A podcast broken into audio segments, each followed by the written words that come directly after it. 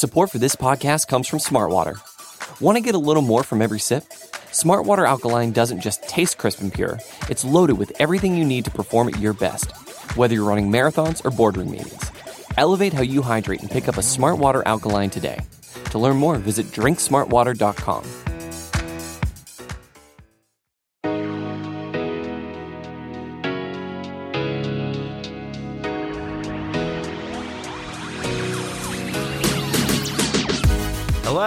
back into the Arrowhead Pride Best of the Week podcast. I'm host and audio producer of the Arrowhead Pride Podcast Network, Stephen Serda. Hope everyone is having a wonderful NFL offseason. I know it's been a little quiet at Arrowhead Pride this week, but we're getting ready for the draft. Had to take a couple of days to rest up, and now we are in full draft mode. So, only a couple of things to get you caught up on from this week. We kick things off with Veach Season, our brand new podcast with Rocky Magana, Price Carter. Going to be a lot of names joining the show this offseason as we get prepared for the NFL draft. They discuss some positions of need for the Kansas City Chiefs. After that, we'll take a quick timeout. When we get back, we'll wrap things up with Ron Kopp and Caleb James on this edition of AP Draft Room, discussing some of their top prospects as we turn towards the NFL draft and NFL free agency. That's all coming up on today's Arrowhead Pride Best of the Week. One thing we really got to look at the, the Chiefs roster heading into this draft is drastically different than it was last year. Last year there was so much in limbo. You know, you had you had what? You had MVS as a wide receiver, really, and that was about it. And Mecole Hardman, you know, you, you, you, had lost Byron Pringle, you had lost Demarcus Robinson. Um, you didn't know what was happening with OBJ and and his contract at the time. You had no secondary. Charvarius Ward was was gone. Uh, uh, Daniel Sorensen, praise the Lord, was gone.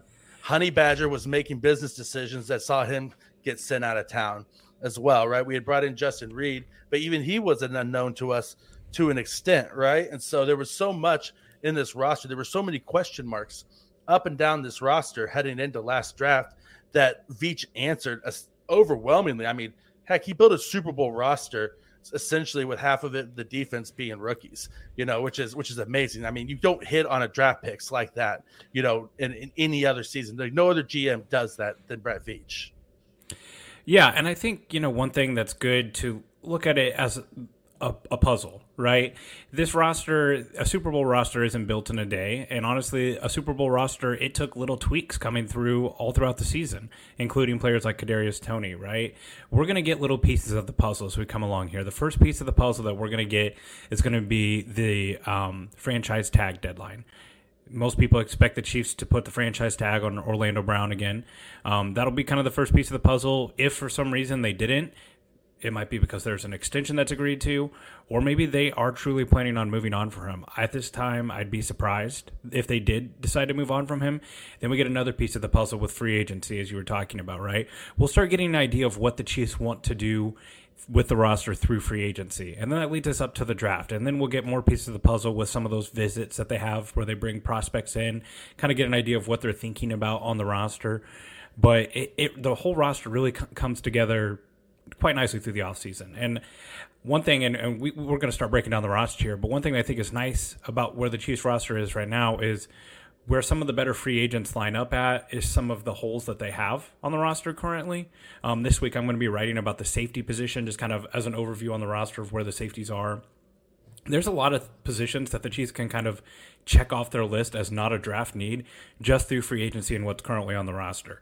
So um, yeah, I think you know as the the pieces come together on this podcast, we'll be able to really kind of identify what the big draft needs are for this team. Yeah, hundred percent. And I think that you mentioned OBJ a, a few moments ago, and I think if you see the Chiefs franchise tag Obi Orlando Brown Jr. again, I think that that is an indictment of their opinion of left tackles in this class. I think that that means that they think that there's not a left tackle that's going to make it to them at 31. That anybody who else who's remaining at that point or within trade up distance that's not going to cost them their entire draft and, and future draft picks are right tackles, right? Like I don't think that I think they don't think that there's an improvement at OBJ within striking distance to them in this class if if they franchise tag him.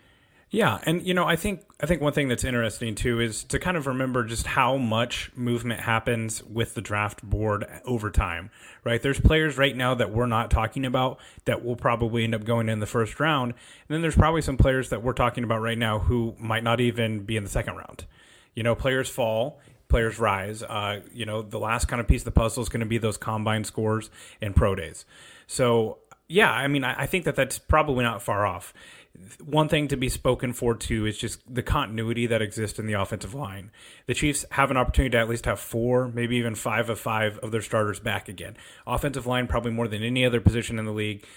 Consistency, communication, it matters a lot with getting a repertoire or you know uh, a rapport with the offensive line together. So yeah, I mean, I definitely think that that's possible, and I also definitely think it's possible that tagging Orlando Brown doesn't necessarily mean that they're out of the left tackle market. Um, they might draft a guy that they want to play on the right side and move over to the left side eventually. Or they might say, hey, we're going to tag Orlando Brown here at left tackle and then try to go get a great right tackle, whether it be free agency or through the draft. And then, you know, if we have to help Orlando Brown on the left side, we've got a guy on the right side who can shut it down. So yeah, it, it really kind of is interesting. Left tackle wise, I don't, you know, I don't see I think you know Broderick Jones is probably like the guy that has the best chance of falling to them. Um, I get him a couple of times, sometimes in mock drafts, but not often. And even him, I mean, there's still a lot of raw traits there with him, and honestly, kind of profiles out a little bit like who they have at left tackle right now. Yeah, I think the the thing with Broderick Jones is, I, and we'll talk about him a little bit more later, but he's got more speed than Orlando Brown Jr., but he doesn't handle power quite as well as some other left tackles that we've seen, or as well as Orlando Brown Jr. does. Um, but one thing, kind of, you make a good point there with Orlando Brown Jr. specifically about tagging him, not necessarily taking him out of the left tackle market. Now that I think about it, because you know, one thing we know about Brett Veach is when he enters into the draft, he doesn't like entering in the draft with gaping holes in his roster. He wants to be able to draft best overall. Like that's that's Brett Veach's motto. He wants to take the best overall guy, and the way you do that is you you fill out your roster with passable players or solid enough players that, that if you have to, you know, enter into a game with them tomorrow, that they're not going to cost you the game. Like your Justin Watsons, for instance, you know, that we had that he signed last off season. And so, yeah, you know, he could tag OBJ and then if he sees a tackle, a left tackle prospect or in the free agency, if somebody becomes available that he likes, you know, you could always sign him, draft him, and then you could.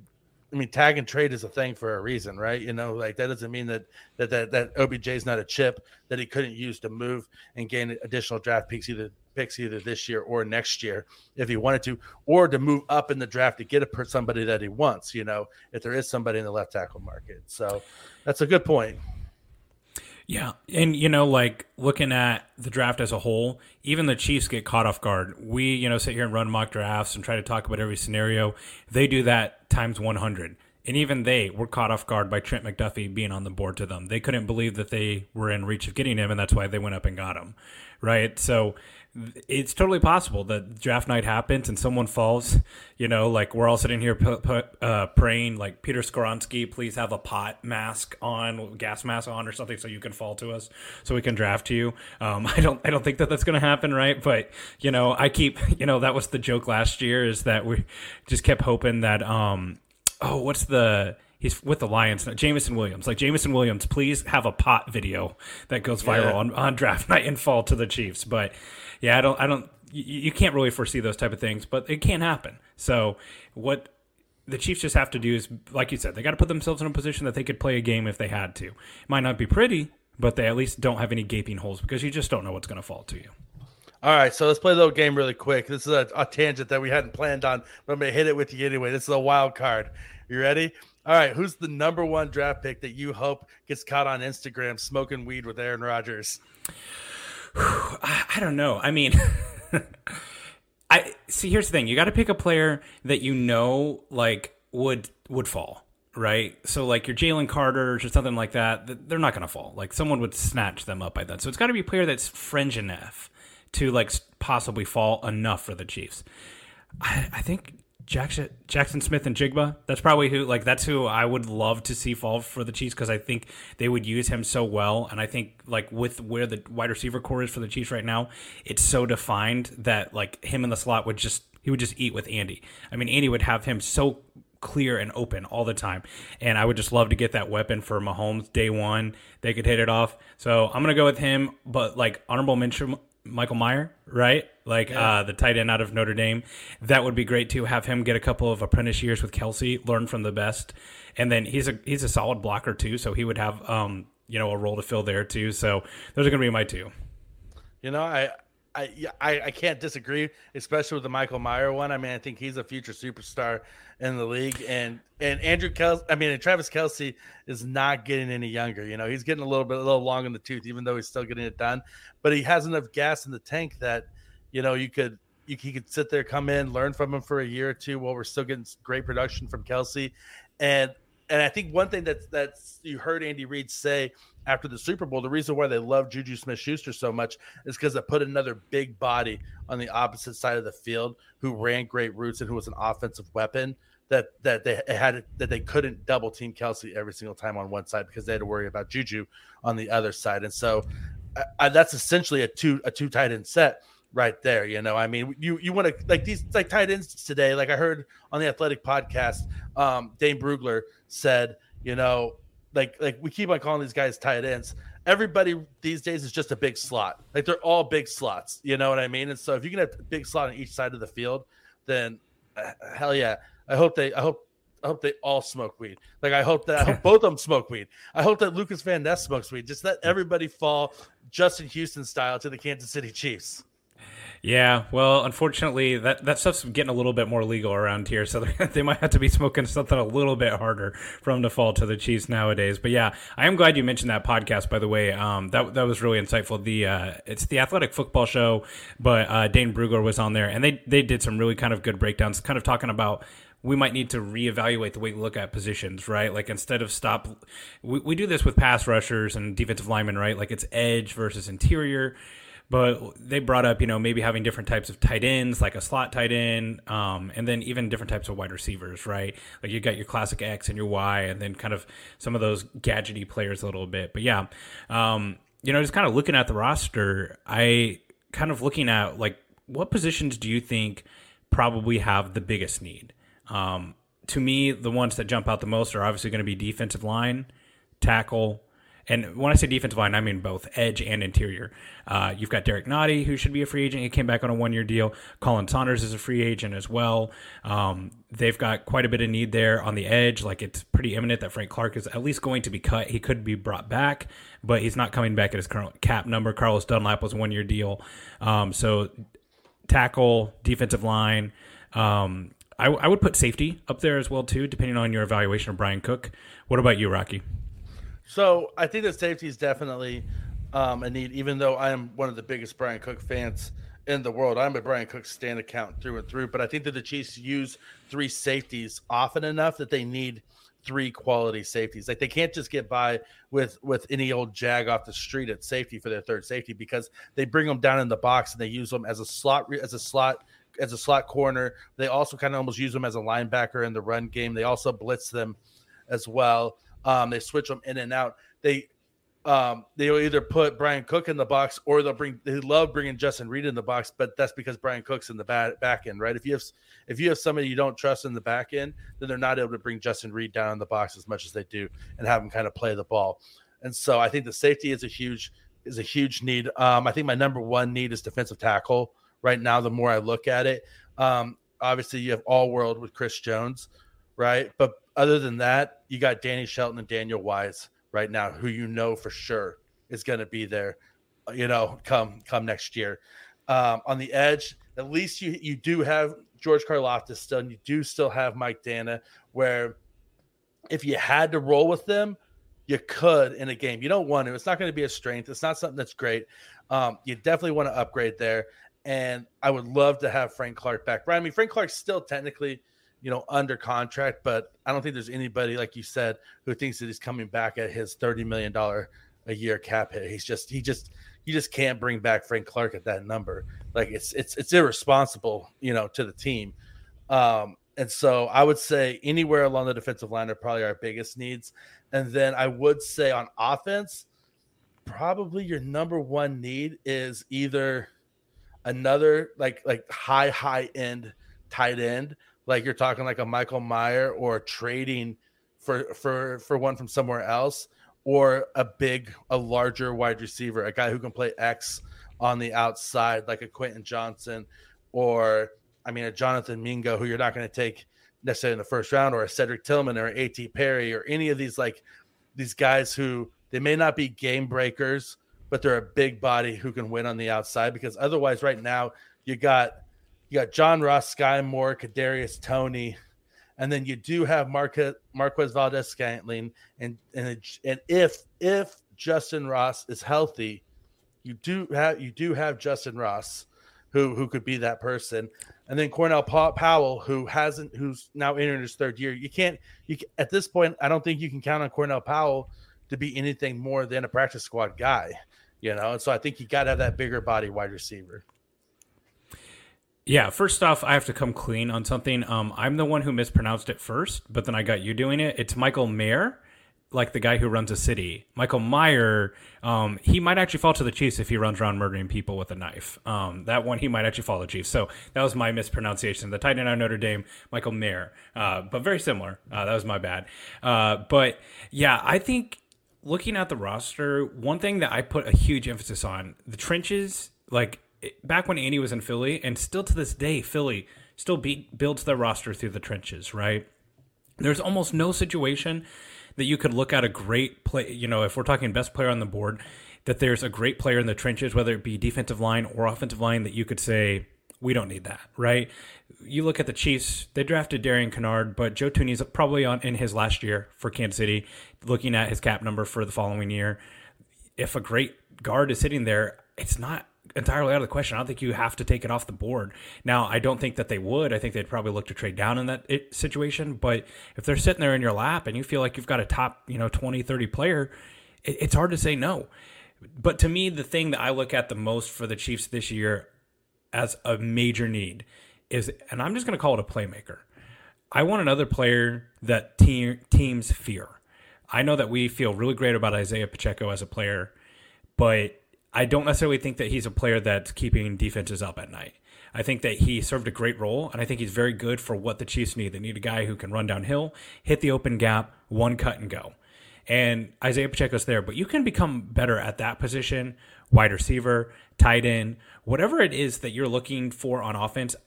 I think, you know, the Chiefs are about one Travis Kelce back spasm away from really hurting on offense um, this coming year. We've liked what we've seen from Kadarius Toney, but his hamstrings, unfortunately, are the same hamstrings of Sammy Watkins. Hopefully, he can get get with Bobby Stroupe and like get his hamstrings straightened out.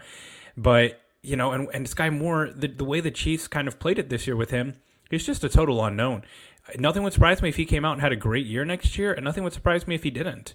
You know, we were kind of talking pre-pod a little bit about the corn dog play and corn dog 2.0, but like part of that play is that he was in the wrong spot. It's like, oh, maybe that's why Skyy Moore hasn't been finding the field a lot. So playmaker is a huge concern for me. It's just one that like if we're talking about and you know, we'll do the thing. Don't worry, we'll do the thing. But if a, a terrific playmaker is sitting on the on the board, we'll just say Bijan Robinson. If that player is sitting on the board at 31, it's really hard to say no to that because that is a player who breaks schemes. The Chiefs used to have two players like that. It used to be Travis Kelce and Tyreek Hill. That it didn't matter. Every team went into a game saying we're stopping those two two guys. The Buffalo Bills AFC Championship game. I remember them talking all week. You just got to shut down those two guys. They both went for over 100 yards and two touchdowns or something ridiculous. It doesn't matter. You know, the Bengals, they they slapped a little sign all week. Oh, we're going to stop Kelce. Doesn't matter. Those are blue chip players. Those are game breakers. Those are guys that it doesn't matter what the scheme does. They go out and win one on one. And you know, I use Bijan Robinson with Jackson Jaxon Smith-Njigba, or you know, whatever player. Getting a playmaker like that, I think, is huge for this offense because Mahomes needs that to continue to be, you know, the quarterback that he has been, to continue to have the overwhelming amount of riches he has as a quarterback with Andy Reid. And ultimately, I just think, you know, they need to give themselves Travis Kelce insurance. Well, 100% agree with you about Bijan Robinson. And any Chiefs fans who are out there that still have kind of uh, buyer's remorse over Clyde Edwards Helaire and say, no, don't take a running back in the first round, it's not even a comparable situation. Yeah, it, not, it, it's, it's really not. Yeah, you're not saying don't take another Clyde Edwards Helaire. You're saying don't take Adrian Peterson.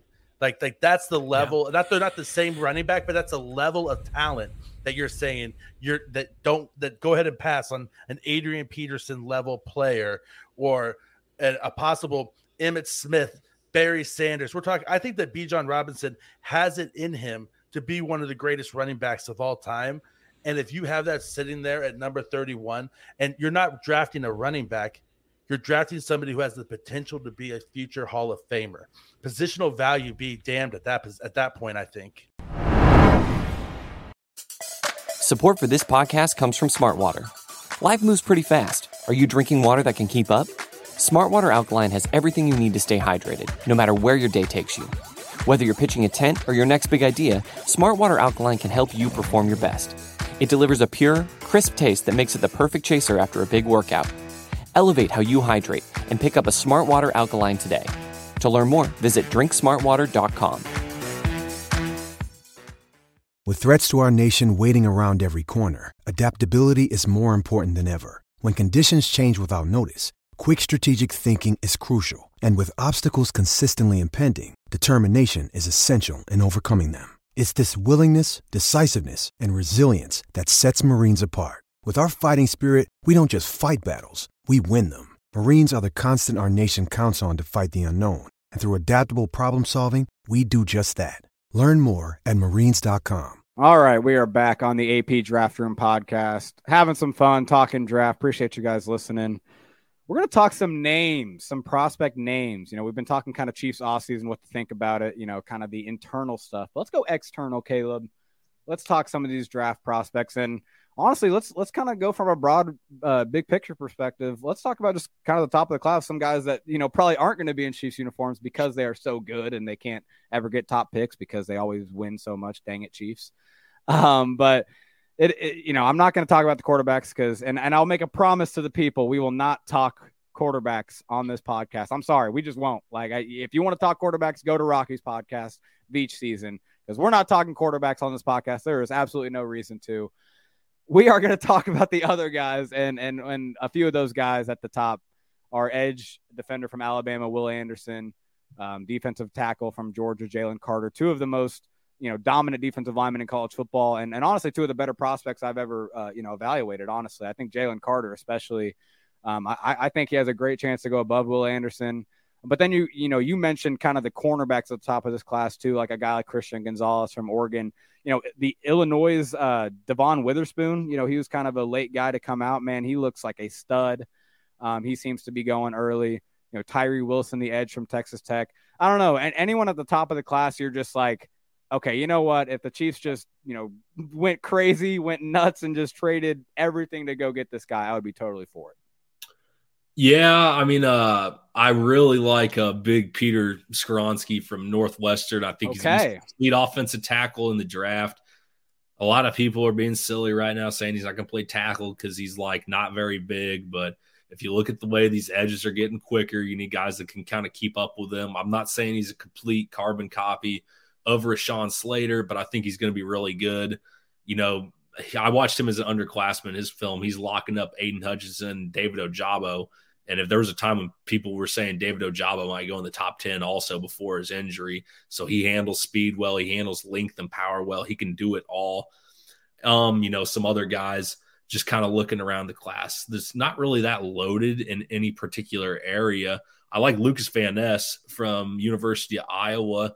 I think he's kind of a tweener between an edge and a defensive tackle, but he's got this rare blend of power.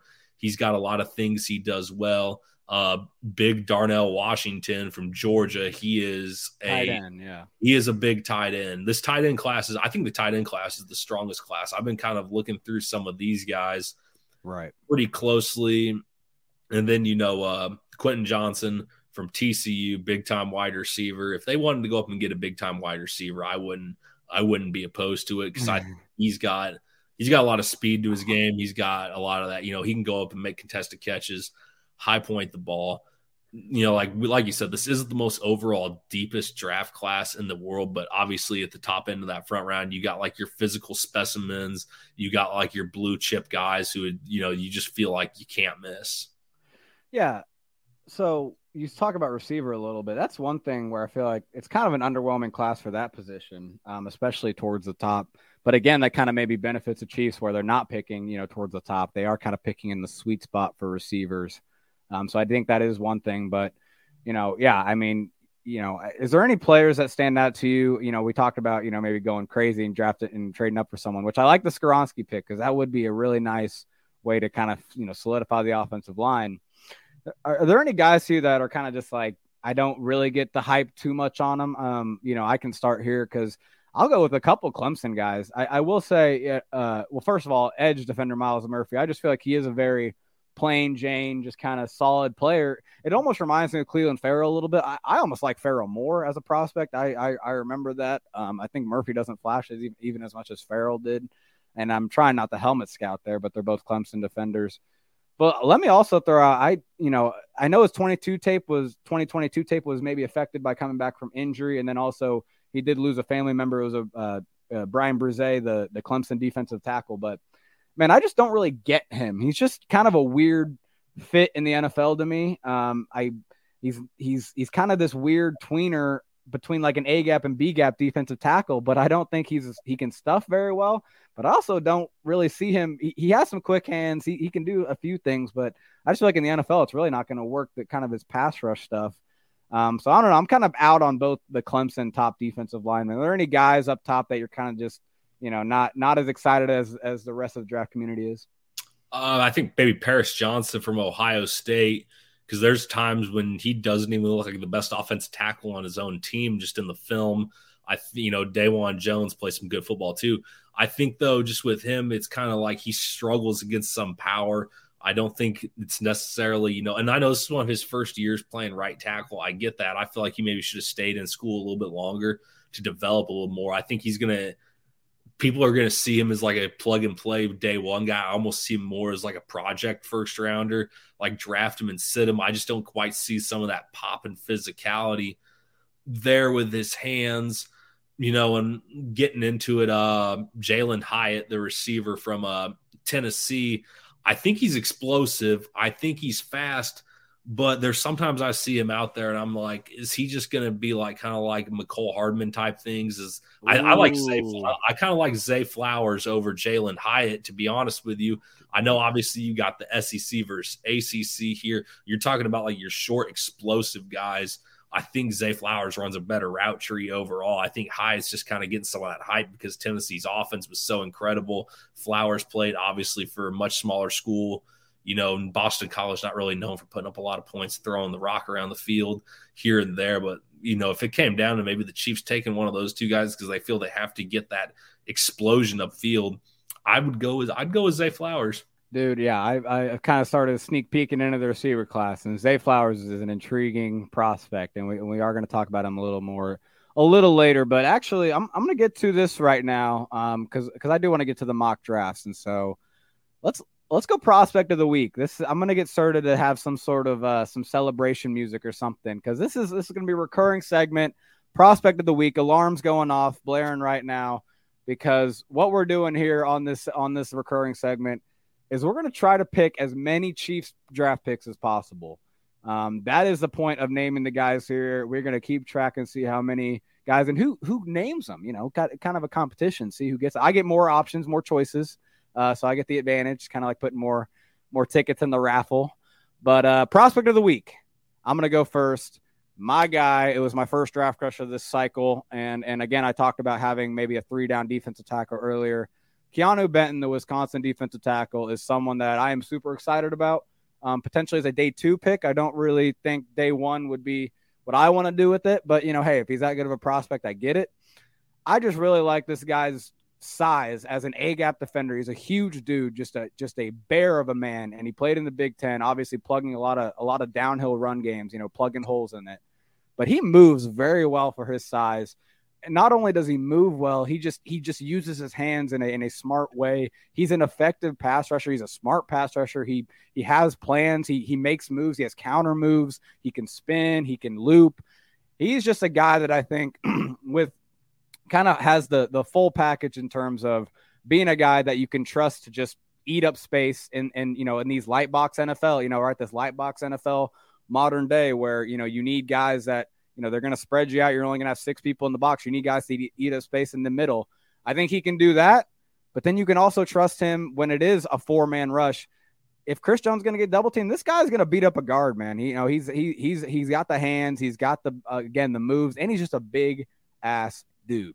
So I like Keanu Benton as, as as kind of my first prospect of the week. Caleb, who did you bring for show and tell on on this today's show?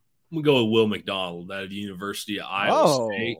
I think he is an incredibly athletic edge rusher. He's got the kind of bend and flexibility to get around the arc that the Chiefs have been missing for quite a while. You know, they've got these power rushers. They haven't really had a guy that can like just get around, dip and rip around a tackle. I think McDonald brings that to the table. I think he's going to start to fly up boards as, you know, this whole thing progresses. I think he'll be there at the end of the first round, you know, and it's hard. It gets harder to evaluate, you know, defensive ends and edges as time goes on because all these teams play like these weird three three you know three three five right. variations they play all these stacked defenses where you got head up defensive ends i think if he gets in a system and is coached by like a guy like spags you're going to get to really see some of those physical gifts because he's the kind of guy that he can you know, put his shoulder to the ground and still be standing up. He's got that kind of flexibility. He's got the long levers and he's got production too. You know, we're not just like, I'm not just out here saying all these traits. You go put on his film, you know, he's around the ball a lot. He's making a lot of plays. So I'll go with him. I'll go with him. I've been studying his film a little bit here. I think he's going to be a dude. I honestly think the whole state of Iowa, between Iowa and Iowa State, there are some really good prospects out of both of these colleges. This is like maybe like the pinnacle of of football in the college in the or in the uh, Iowa colleges this year. hey man, corn fed Midwestern. That's that's the Chiefs know that they love it and and they're they're gonna look there. So uh, that's a great choice now. And he is an electric edge rusher, someone that you know day two, right? Kind of maybe a day two. I know there's some buzz for maybe late day one for him, but I think that might be a little overblown. Um, but who knows, depending on what he does at the combine. Real quick, we're gonna do a weekly would you rather. This is kind of off the cuff, but real quick, Caleb, would you rather the Chiefs address offense or defense with the first draft selection? I'm putting you on the spot. Offense or defense if you had to choose one. Uh, I'm gonna go with defense here. Okay. I just really think it's important for them that they continue to build that defensive line. There's nothing more important in the National Football League right now, defensively speaking, than having guys that can get after the quarterback. You've got your secondary. You've got good linebackers. The only thing that has really hurt you in the past, if you're the Chiefs, this season, last season, whatever it may be, is your inability to get to the quarterback. And you got to get some athletic guys, kind of like a Will McDonald, kind of like a Lucas Van Ness, kind of guys who can run, who can do different things because you got to chase down. You know, we we talk about how these teams have to play when they go against Pat Mahomes. That's how the Chiefs have to play when they go against, you know, Herbert, Josh Allen, Jalen Hurts, Lamar Jackson, all these different guys that can run, they can do different things, they can extend plays because that's how quarterbacks are going in the NFL. You know, as we get more and more of these quarterbacks, you got to start addressing the defense at some point. I think that the Chiefs are in a position where they're so close to having one of these top 10 defenses. Spags' system is there. They've drafted guys. They've got maybe the best defensive player in all of football add around Chris Jones. You do so much to add around Patrick Mahomes. Give Chris Jones some help up front. Really watch him shine because he's going to be getting the double teams. He's got triple teamed in the playoffs right. a couple of times. You're going to see those things pop up more and more frequently. You got to be able to keep him fresh. You got to be able to get some more guys that can get after the quarterback too. Yeah, no, that's fair. I'm glad you said defense though, because I'm I am going to say offense. I, I do think if I were them, if I if I really wanted them to do one or the other, I think I'd like to see, to see them draft a receiver or an offensive tackle, and to be offensive tackle with with being a right tackle, I would say in mind to be honest with you. But either way, either side. But even if they did want to take a swing on one of these tight ends, we kind of mentioned it a little bit. You know, hey, I wouldn't hate it because I do think there is there's this offensive evolution um, that that or you know there is there's these cycles in NFL offenses, right? And I do think the next wave could be and the Chiefs have already kind of, you know, set themselves up to do it. Heavy tight end sets, obviously playing, you know, a lot from there. They're really good at that. Well, what if you stack that tight end position up with legitimate players, not just Noah Grays and Jody Fortsons? Don't get me wrong, good players, but I'm talking, you know, top prospects like Gronk and Aaron Hernandez back in the day, uh, you know, that kind of stuff. So th- it's it's interesting, and and I think it'd be nice to add to the offensive firepower. But your defensive okay. point is correct. But Caleb, let's have some fun. Let's talk through some mock drafts, some of the experts who they think are, the Chiefs will be taking. I do think this is a good exercise to go through because some of these are, are important names in the draft industry that know what they're talking about, right? And I'm going to start first with Daniel Jeremiah of NFL.com. You know, obviously, you know, former scout, one of the most plugged in, you know, guys He leads NFL Network's draft coverage. Before the Senior Bowl, he had us taking Bryan Bresee, the the Clemson uh, uh, uh, defensive tackle, which again I've already kind of said not a huge fan of. But after the Senior Bowl, this one's an interesting one we haven't talked about yet. Georgia edge rusher Nolan Smith, kind of a speed rusher kind of guy. Obviously, did not finish this season with Georgia uh, because of injury, but you know, a senior, um, someone that has been, you know, kind of a captain of that defense, someone that was on, you know, a big part of the national championship, uh, national championship team from a year ago. How would you feel about Nolan Smith being added to the Chiefs? Well, he there's your athletic bendy edge rusher. Right. I don't know really. I mean, he would be pushing the boundary for even Spags at that point. As yeah. far as like, is this guy even going to be considered an off-ball linebacker? Is he an edge rusher truly? Just because of that body frame, he'd be like the smallest pass rusher along the edge I think Spags had ever had. But I mean, if he's going to be willing to adjust some of his calls and you know adjust his game plan a little bit, you know, maybe give up a little more against the run, Smith is certainly an aggressive, physical, quick player. I think you know his mentality. He'd be a great addition to the defense. He'd be a guy that maybe you're looking to be a leader there here in a few seasons if they did go after him. I just don't know if I completely see the fit all the way. No, I'm with you. I, I think that's true. I think he profiles definitely more as like a three-four outside linebacker than a four-three defensive end obviously you make those guys work if you if you if they're on the team he's going to be a good rusher for you but um, yeah that's that, that is an interesting fit. Todd mcshay obviously of espn uh, you know always plugged in. He had the chiefs taking maryland offensive tackle jaelyn duncan someone i broke down for us on the ap film room. Um, go check that out on the youtube but you know offensive tackle just in general. I mean our, you know i, we, I kind of said it'd be nice for them to address that Duncan is kind of a project, though, so he may not be someone that uh, you maybe start right away. But how would you feel about that? I mean, I'm all for it. That feels maybe a little bit high to be drafting Duncan at. I always envisioned him more. I think like I agree. 60 yeah. to 75 range. Just because when we were we, we were looking at his film last night, he does some things really well. His run blocking, his reach blocking, his zones, how he blocked yeah, at Maryland on the ground, his yeah. feet and the way he combines his hands and feet at the same time and run blocking to really connect and put that power on people. It's impressive. Flip side and pass protection, he gets caught and he just doesn't really trust himself when he gets to the you know the arc to the point in the arc where he's got to be able to sit there another step and just wait for the defensive end. He gives up some stuff to power. Definite project guy. I think he may be a little too high for a first round pick.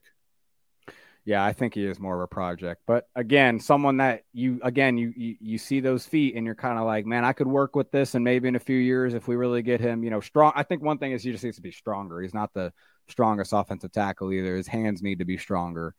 Um, so that it's an interesting one though. Um, Mike Renner of PFF uh, had us taking Luke Musgrave, Oregon State tight end. I have not gotten too much into the tight end class. I, I know this guy's a hot name. Do you have any takes on Luke Musgrave? I like him, but I like other tight ends a little bit more than him.